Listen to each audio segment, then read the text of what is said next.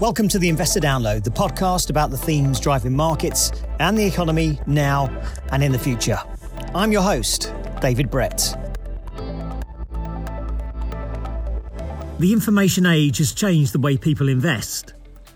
Vast amounts of knowledge and analysis is now available online, and investors can now buy shares via online platforms and apps as easily as buying any other product. It's led to a rise in individual share ownership, and consequently, investors now feel they have more power than ever before. So, for the first part of this year's Global Investor Study, which surveyed more than 23,000 investors in 33 locations around the world, Schroders wanted to find out what it means to be an empowered investor. The study found that investors should be able to influence corporate behaviour, with 60% of respondents agreeing and saying they feel empowered to do so. So, in this show, along with Sheila Nicoll, Head of Public Policy at Schroders, and Stuart Podmore, an Investment Propositions Director and Behavioural Finance Expert, we're going to discuss how investors might use that empowerment responsibly and what more the financial industry can do to harness that empowerment. But in the first part of the show, we'll discuss what it means to be an empowered investor and what's changed between now and three decades ago. On Apple Podcasts, Spotify, or wherever you get your podcasts, you're listening to the Investor Download. Sheila, welcome back to the show. You probably don't remember the last time you've been on, but it's been a while. It, it has been a while, and it's great to be back, and I'm delighted to be back with you. Uh, Sheila, just for the listeners at home, could you just explain what your role is at Schroders? Yeah, yeah. I mean, fundamentally, I lead a very small team uh, whose job it is to engage with policymakers. That's with governments, with regulators, both in terms of making sure the environment, um, the regulatory environment, is conducive to our business and to that of our clients, and also alerting, horizon scanning, alerting uh, the business to what's coming up on the horizon when it comes to regulatory and political in, uh, initiatives. And uh, Stuart Podmore, uh, you're back on the show, an investment propositions director and behavioural finance expert at Schroders. And again, Stuart, it's been a while. Welcome back. It has been a while, and uh, yeah, we've been talking about some quite challenging subjects over the last couple of years. And uh, actually, this the subject we're going to be covering today is no different. There's plenty to say. And speaking of challenging subjects, you cycled 25 miles into work this morning. Yes, I think I've overdone it. Uh, actually, on reflection, but I I've actually broken my caffeine free uh, uh, approach uh, just for this morning, so I should be fine. Well, good stuff. Let's uh, crack on then. So, we mentioned the Global Investor Study at the top of the show. Uh, so, Sheila, investors feel they should be able to influence corporate behaviour. What do you think that means? Is it just about profitability?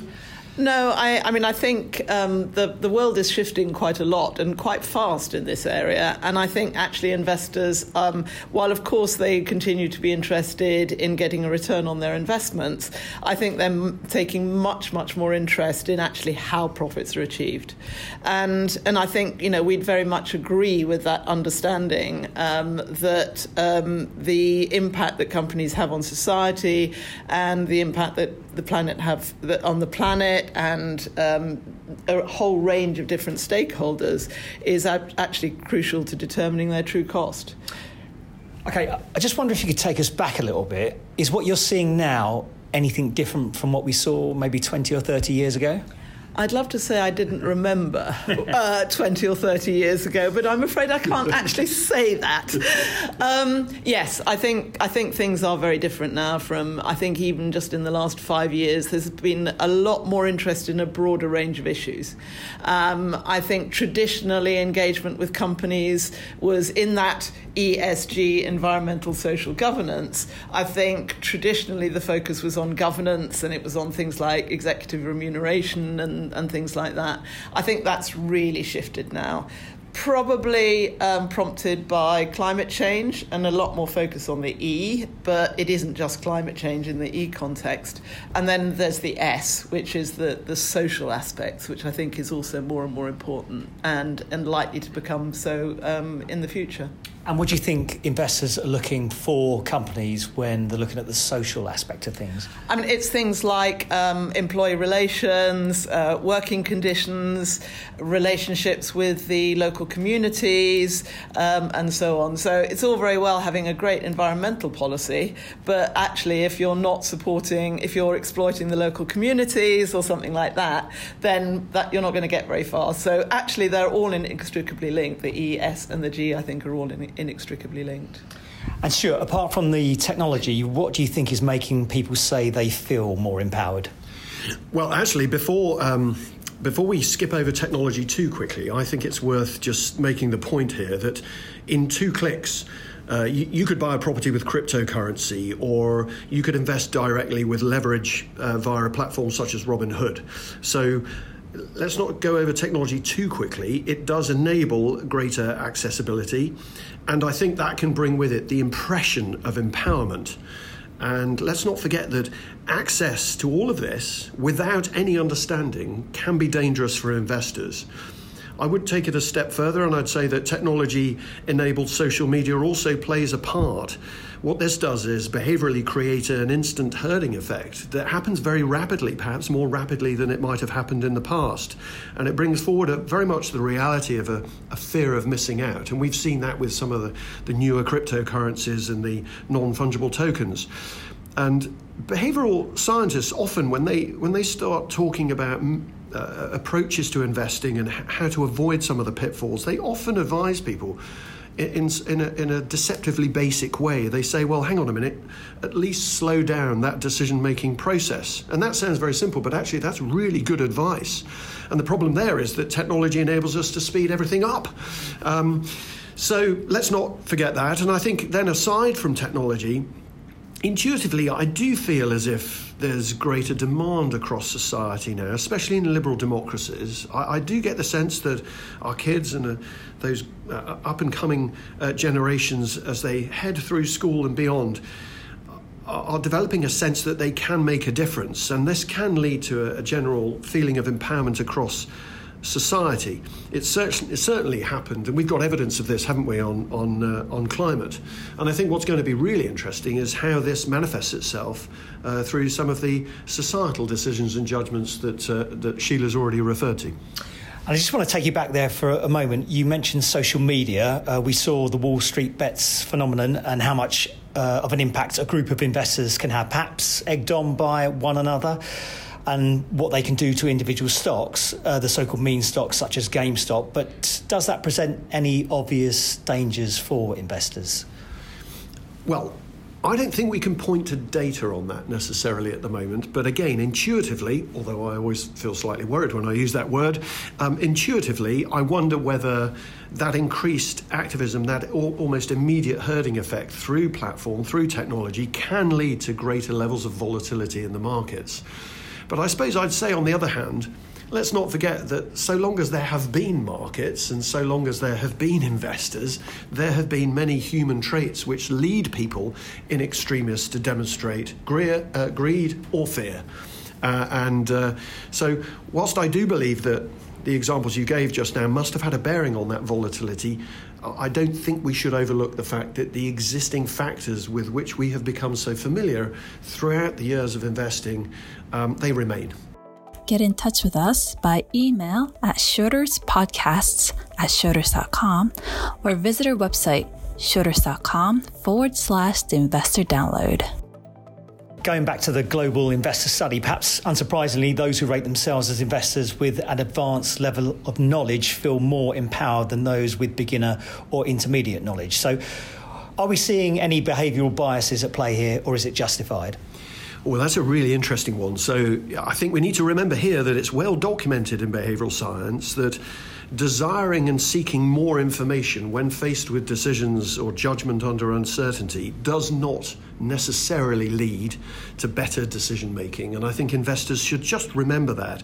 Having said that, uh, investors increasing their understanding of how the financial system works, how we deploy capital, how capital is deployed, well, surely that, I, would argue that could only be a, a good thing. And I think uh, the, the transparency increasing uh, associated with that is, is really quite important. We, as professional investors, well, we can help with that. We can add value there. And in the Global Investor Survey, we, we see very much that increased investment knowledge really does appear to support people's confidence. Uh, when they are thinking about corporate decision making and whether or not they agree with it, whether or not they feel they can influence it. But remember there too that behaviorally and typically, you know, we overestimate our absolute ability as individuals. I, I, always think I'm better than I actually am. I'm afraid, and and uh, and also we overrate ourselves relative to others. Uh, I have to have to confess to this, but I probably think subconsciously that I'm better at it than maybe Sheila or yourself, David. of course not. Of course, of course not. not. but but that's part of how we are constructed as humans. I think as professionals, as guardians of our clients' assets, we've got a lot of experience here, and experience helps. I mean, that helps you develop an idea of slow down, process, work this one out, and that's where we can bring some value to bear in order to support better investment outcomes for our clients. And Sheila, how has it affected the way that Schroders engages with companies and with investors? Yeah, well, of course, we see it from both sides um, because we are, of course, a FTSE 100 company ourselves with shareholders with whom we need to communicate. And we also, as, as Stuart says, I mean, we're looking after other people's money and we engage ourselves um, with the companies in which we invest. And, and picking up on, on, on Stuart's point about engagement. So, part of our role as a, as a manager is precisely precisely that role of engaging. There's a lot of talk about voting, but it's not just about voting at, at, at AGMs. That's in many ways the end of a much longer process of engagement that we are able to have as a professional investor looking after, after other people's money. So I think, you know, it's not just about individuals engaging with the companies, it's about us as an asset manager engaging with the companies. But what that then means for us is that we really need to be, uh, I mean, mean, increasingly, because investors are interested in this, we need to explain ourselves. So, we, for example, have published a blueprint um, which explains how we will engage with companies, what issues we will engage with them on. And then increasingly, we are reporting back to investors as to um, what the result of that engagement has been, how we're monitoring the engagement, um, and so on. So, I think that a lot, there's a lot more transparency, and, and, and investors are looking for a lot more transparency around how we, as a, as a professional, professional manager engage with the companies we invest in. And do you think it's important for individual investors to have a clearer understanding of how they can influence corporate decision making? Absolutely. I mean, the more understanding investors have and the more engaged they are in the finances, the better actually, if you're talking about corporate corporate engagement, and if you're talking about influencing the companies in which you're investing in, you're already at quite a high degree of sophistication. I mean, in many ways, just um, encouraging people to um, engage with their money, enhancing financial literacy, enhancing the confidence that people have in in talking about money, um, is is is is really important.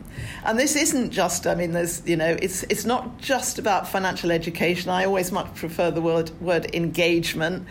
Education gives the sort of impression of talking about teaching teen- teenagers about compound interest. Yes, you know that is a very important aspect of it.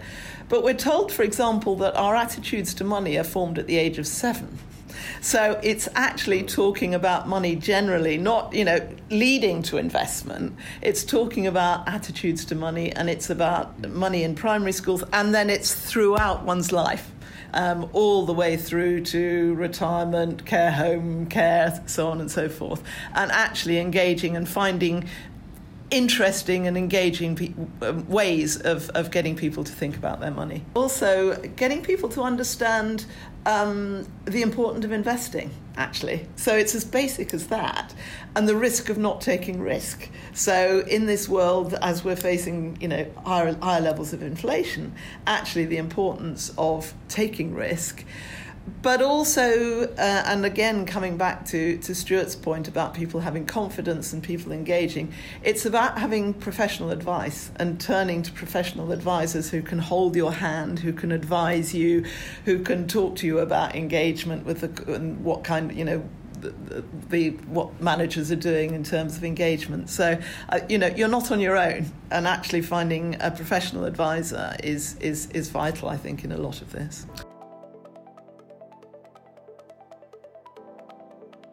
We were talking about technology earlier, Stuart, yes. and it's enabled investors to easily buy and sell shares, but is it an enabler for investor empowerment?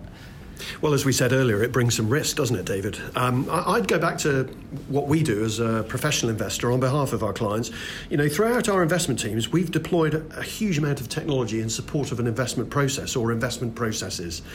So, on behalf of our clients, we've, we've invested a lot of money in that, and that's and that's for good reason, because if we get those underlying processes right, we can manage risk, we can construct portfolios that are, we hope, uh, fit for purpose. And I don't think all investors are going to be able to say that. They might get the accessibility here, but they might not be able to say that. So, whilst uh, technology might help them feel more empowered, there are potentially some behavioural downsides in terms of their investment returns. Uh, and, that, and that's, I think, where guidance and advice comes in. And I think also um, that's where our investment in technology can help. Um, it, it, essentially, wherever possible, protects on that downside. Uh, and as, as Sheila referenced earlier, you know, the idea of doing that throughout our lives, having, having a sense of process throughout our lives as investors versus one off somewhat spontaneous decisions, that can only be a good thing. I like the idea of life stage decision making or key moments in life. I, I know I've felt that at certain points. Um, and actually, some of the best decisions and some of the best outcomes as we have gone through our lives in our household, unfortunately, have happened by chance. Wouldn't it be better, rather than leaving that to fortune or misfortune to have some sort of plan there at just those points when it's most needed. Um, and that's where I think through our stakeholder engagement, we can help with that. We can bring an element of teamwork and certainty to it, and that's only a good thing. You mentioned earlier, uh, Sheila, uh, Schroders has many stakeholders in itself as well as being a stakeholder in many companies. So, has Schroders itself seen more activism in recent years from its shareholders or its stakeholders? Yeah, no, absolutely, um, very much so. I think there's much, much more discussion and conversation with the with, with our shareholders on a on a very right wide range of, of issues. You know, as I say, not just remuneration, which is always something that hits the headline, um, but also on our environmental um, policies, on, um, I mean, there are obvious things, you know, where we have to make formal statements on things like gender pay gap, um, on generally on pay gaps, all, all these sorts of things are things that investors are now much, much more interested um, in hearing about. And I think when we're looking at it from the perspective of, uh, of an investor as well, um, I mean, I think uh, as an investor, uh, this sort of active um, ownership that we have gives us a much broader understanding of the companies in which we're investing. So I think you know our investors get a much better understanding of how we operate, what makes us tick, and we do the same with the companies that we're we're investing in. And it takes us beyond um, just what financial data um, can can uh, can offer. And I think what you know what we might want want to describe as um, sort of in, impact adjusted profits, um, um, going beyond profit as going going going back to our sort of earlier conversation, and you know we're we're thinking in that way. We're explaining that to our investors, but equally that is the way that we think when we're um, when we're talking to the companies in which we invest. So we've mentioned stakeholders throughout this conversation. We probably should really explain that. So the feeling of empowerment is part of that transition from shareholder capitalism, as that's where companies operate for the benefit of their shareholders, to stakeholder capitalism, and that's where companies operate for the benefit of all stakeholders. And investors are now increasingly using their money in an attempt to bring about positive change in society. What we got told through the Global Investor Study was the most important issue for investors to engage with uh, companies on was climate change, and that's followed by natural capital and biodiversity, as well as many other issues. So, Stuart, what are these results telling us about investors' activism? Well, I think first and foremost, David, this is telling us that investors are recognizing that they can have an influence and they can have a collective influence over companies, but particularly with regard to the environment and climate change and the, and the imperatives associated with that. But I think also the survey is showing us and telling us that actually investors are now starting to recognize that they can have greater societal and cultural influence. That's definitely coming next. It's already happening. Um, what I find so interesting about this is if you talk to any fund manager over the years here at Schroders, Schroders, you realise very quickly that governance often so overlooked as being that sort of somewhat dry subject, but governance actually, as a sustainable risk, has been absolutely fundamental and key in providing clients with good investment outcomes. And that's been for us since the year dot. Uh, and I think with governance comes the recognition, and this is where maybe investors need to think about this a little more, comes the recognition that this is very much in active management about exercising good judgment. You can exercise decisions on risks if you understand and recognize all of those risks and if they are there to be recognized. But very often we'll be making decisions classically against a backdrop of uncertainty. Just think about how that's felt over the last two or three years for many people, investors, and, and many fund managers. So I think. I really hope that investors come to recognize that actually, in time, stakeholder capitalism is very nuanced uh, overall, and that all of the risks and opportunities are linked to one another. Uh, and so the, the, the challenge here is to balance commercial objectives with, with how those uh, increasing societal and, and governance objectives uh, uh, are managed as well. And I think that's a big challenge for companies, but it's simultaneously a big challenge for investors. Those people that think this is just a case of a, a clear cut binary decision will be burnt. Yeah, I'd, I'd agree with that actually, and it's about being thoughtful and it's again it's it's so it's not automatically um, uh, using a proxy voting service and going along with you know the recommendations. Uh, it's not just automatically um, th- unthinkingly thinking, well, this sounds like a good idea. Uh, things are often much more nuanced, and actually really getting to the bottom of the culture of an organisation of a company, getting to the bottom of the way they think, and and you know, is what they're saying matched by what they're actually doing. Yes. Um, I think is is is is important important. So it's really getting to know things and not, not as you say, binary knee jerk reactions. So, how should companies and advisors be helping investors in that way? How should they be responding? Well, I think adopting radio silence is dangerous. Um, so uh, let's not go down that route. Um, explanation definitely helps. Uh, I think transparency associated with that explanation also helps.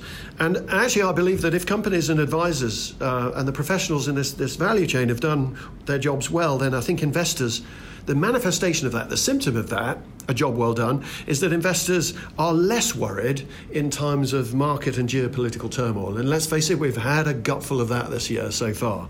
So I think investors actually might be quite surprised by the number of initiatives that are already out there when you think about the Financial Reporting Council's corporate governance code on employee relations, for example.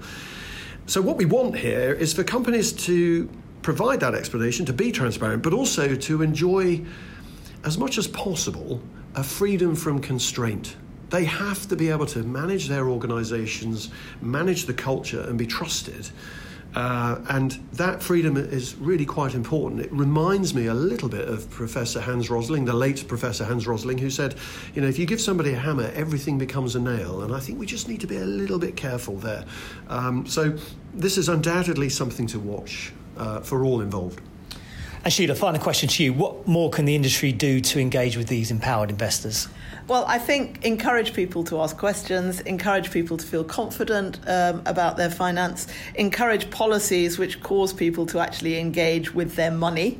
Um, and um, again, picking up a, a point that um, Stuart has made, it's not just about you know, as I say, you're quite far down the sophistication spectrum if you're if you're talking about engaging with companies. So actually, giving people, um, you know, uh, developing the idea, for example, of financial health checks. So um, when these would be moments a bit like physical health checks, you know, we're offered opportunities to, you know, at certain stages in our lives to have a physical health check. You know, actually offering everyone in the population the opportunity at either at important points in their lives when they're leaving university or when they're leaving school when they're starting a job when they're leaving university when they're taking out a mortgage when they're having a child so on those moments in life when people are actually willing to think I'm interested in talking about my money and just having I think that, that idea of financial health checks is one yes. that could be really interesting yeah, yeah. I mean that's very much that's very much like the idea of behavioral nudges yes um, it's the idea of setting up wherever possible almost default environments so that you encourage and guide people towards sensible decisions. And behavioral scientists very often talk about the need for default wherever possible uh, and, and making it easy for people, making it attractive. We get that right. Well, it is very much uh, empowering for investors. Well, that was the show. We very much hope you enjoyed it. If you want to find out more, check out our website, schroders.com forward slash the investor download. You can also get in contact with us about anything in the show or ideas for future shows at Schroders Podcast at schroders.com. Please remember to subscribe to us at Apple Podcasts, Spotify, Google, or wherever you get your podcasts. And don't forget to leave a review. We're now doing one show a week, which will be available every Thursday from 5 pm UK time. Thanks very much for listening, but above all, keep safe and go well. Cheers. The value of investments and the income from them may go down as well as up. Investors may not get back the amounts originally invested. Past performance is not a guide to future performance. The information is not an offer, solicitation, or recommendation of any funds, services, or products, or to adopt any investment strategy.